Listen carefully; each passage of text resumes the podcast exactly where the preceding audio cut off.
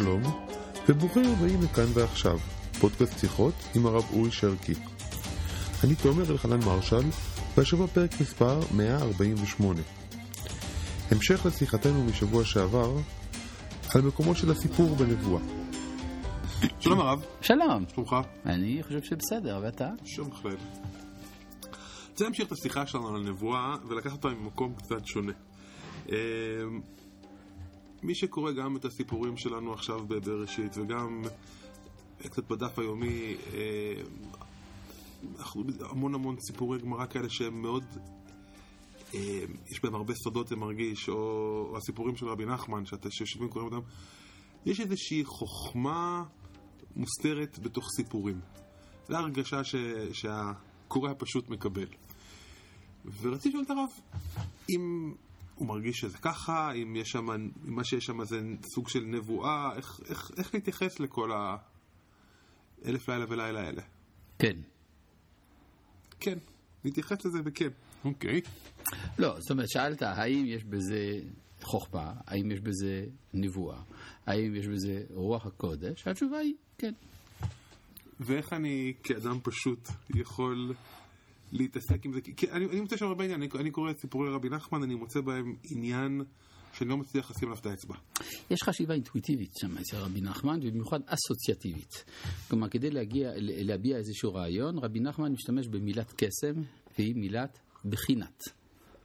בחינת. כן, כן זה בחינת זה, שהוא בחינת זה, שהוא בחינת זה. כלומר, אני יכול להתחיל מהטלפון ולהגיע לזה שזה בחינת מטוס סילון. כן, אה, אם אני אעשה את ההקשרים ואת הכישורים הרעיונים הנדרשים, אה, לפעמים יש תחושה של, אה, אצל הקורא שיש אומנם גדלות, אבל... קשה לתפוס בגלל שאתה לא רואה את המהלך הלוגי שקושר את הדברים. וצריך לעשות מאמץ נוסף להבין מהי ה... מהו הרצף הלוגי הקושר בין שני דברים שהם מאותה בחינה. ו... אגב, אה, אה, הגאון מווילנה אומר שזה שסודות התורה מלובשים באגדות שלכאורה נראות קצת מוזרות ומגוחכות, כגון אגדות רבא בר חנה וסבדה ואתונה ועוד דברים כאלה, זה כדי להסתיר מאומות העולם את הגודל, שלא יסתכלו עלינו. אולי אדרבה יזלזלו בנו, ואז לא ייפגשו עם התכנים העמוקים האלה שהם סודות משלנו.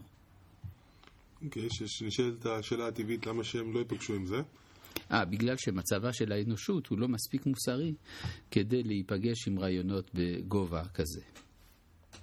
טוב. חוץ מלבד יחידי סגולה, שאיתם אנחנו כן עומדים בקשר.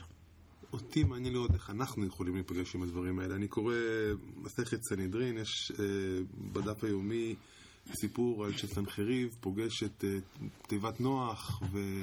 אין לו וכי לא קראת את השיעורים שלי על פרק חלק? ששוכתבו? ששוכתבו ונמצאים? לא, נמצאים אצלי במחשב, בינתיים עוד לא יצאו. עוד לא פרצתי למחשב שלך. כן, אבל אה, בעזרת השם, הרב חגי שטמלר שליטה עשה אה, עבודה של שכתוב מאוד מאוד נאמנה, רק שהדבר עדיין צריך עריכה, ולכן זו הסיבה שזה לא יוצא. אבל בעזרת השם, אה, אנחנו נעסוק בזה. יש לציין שהשיעורים האלה נמצאים גם באתר של מכון מאיר. שיעורים אה, שם, אני מזכיר למשל כל ההגדה על אה, סנחריב והעץ אה, של תיבת נוח, באופן שתואם מאוד את המהלכים שעברה האנושות במאה ה-20. כן. אוקיי, אז תעשה לנו ספוילר קטן, כי אני לא... כן, לא, זה לא כזה... קודם כל, השיעור הזה נמצא איפה? במכון מאיר, תחת הכותרת? אין לי מושג, זה השיעורים בפרק חלק. אנחנו נמצא אותם ונעלה אותם, נוסיף לינק. כן, כן, בעזרת השם. הצלחה לכולנו. אמן כן, רצון, אמן סלע. עכשיו, פשוט רק שתדע ששם מדובר על הכישלון של הצבא של סנחריב, שגרם למותם של...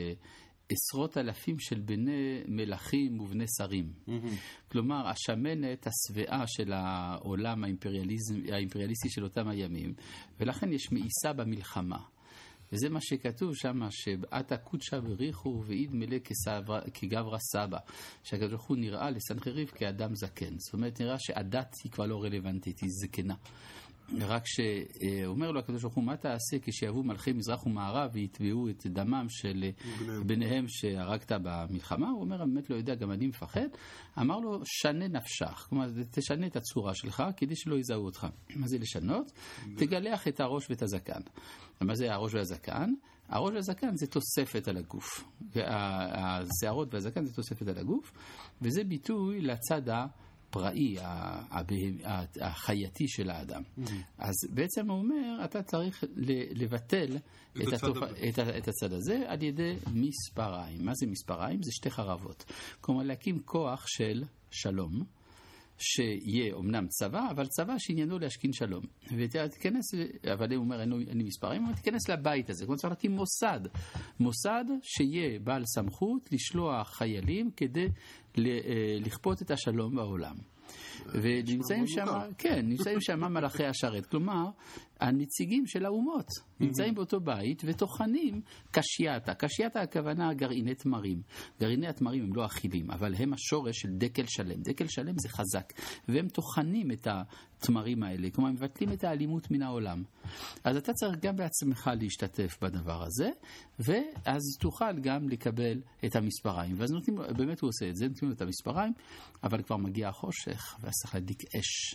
כלומר, יש מצבים שהעולם נופל לתוך ברבריות, ואז צריך שוב להפעיל את הכוחות האלימים האלה. ובסוף הוא מחפש לו מפלט בתיבת נוח. תיבת נוח, התיבה שהצילה את העולם, אבל במקום לראות את אלוהי התיבה, הוא רואה את התיבה עצמה, ואז הוא משתחווה לעץ, כמו הנוצרים, שמשתחווים לחתיכת עץ שנושאת את אלוהיהם. ולכן יש לו איזו נטייה לחזור אל הדת הקדומה, ואז, ואז הוא מוכן להקריב את ילדיו לעבודה זרה הזאת. זאת אומרת, החזרה של הדת היא גם חזרה של הברבריות, ולכן גם מחסלים אותו בניו. זה בקיצור רב מהדברים שנאמרו כללי, שם. ובתוך, אתה מבין, כאילו כל הסיפורים האלה, בתוך הסיפור הזה שסיפרת עכשיו, איכשהו השתרבב כל האו"ם בצורה נורא מסודרת. לא אמרתי את המילה הזאת אף פעם. אני אמרתי, אבל השתרבב כל האו"ם בצורה מסודרת, והשתרבב ושהגיע החושך, והנה נבואה שאנחנו מביאים מהגמרא ומבינים אותה, וזה... אה, מרגישים שיש שם סודי סודות ש- ש- שאנחנו מנסים כל הזמן להגיע אליהם, וגם לא ברור למה אנחנו כך רוצים להגיע אליהם. אה, זה יש השתוקקות נשמתית אצל בני, בני אדם, במיוחד אצל בני ישראל, שאנחנו רוצים לחיות את חיי הנשמה שלנו, ברור. ו- וכשאנחנו מבינים אותם ומגיעים אליהם, אנחנו קצת, מה אנחנו עושים איתם? איך אנחנו לוקחים את זה לשלב הבא? אה, תראה, אנחנו צריכים לפתח תובנות חדשות בנפש. יש צינורות שנסתמו בנו בהרבה פיח מאז אה, חורבן הבית. ומשהו בנו צריך לקום לתחייה. זה כמו, אתה יודע, חולה שהרבה זמן לא זז ממיטתו.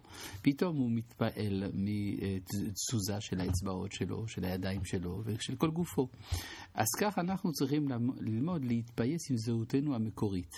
זהות שמחוברת אל הקדושה של הטבע של ארץ ישראל, שיש לה אוזניים פתוחות לשמוע את דבר השם, להיפגש עם האינסוף ברוך הוא. כל הדברים האלה עבדו מאיתנו וחוזרים אלינו לאט לאט, כמו, איך אומר הרב קוק לגבי התשובה, רתיעה של רופא אומן. וזה הולך לאט לאט, סבלנות זה משהו שאנחנו נצטרך באופן להמשיך. בה. סמוי. סבלנות זה משהו שצריך לעבוד עליו. אמן. כן יהי רצון שנזכה. שלום.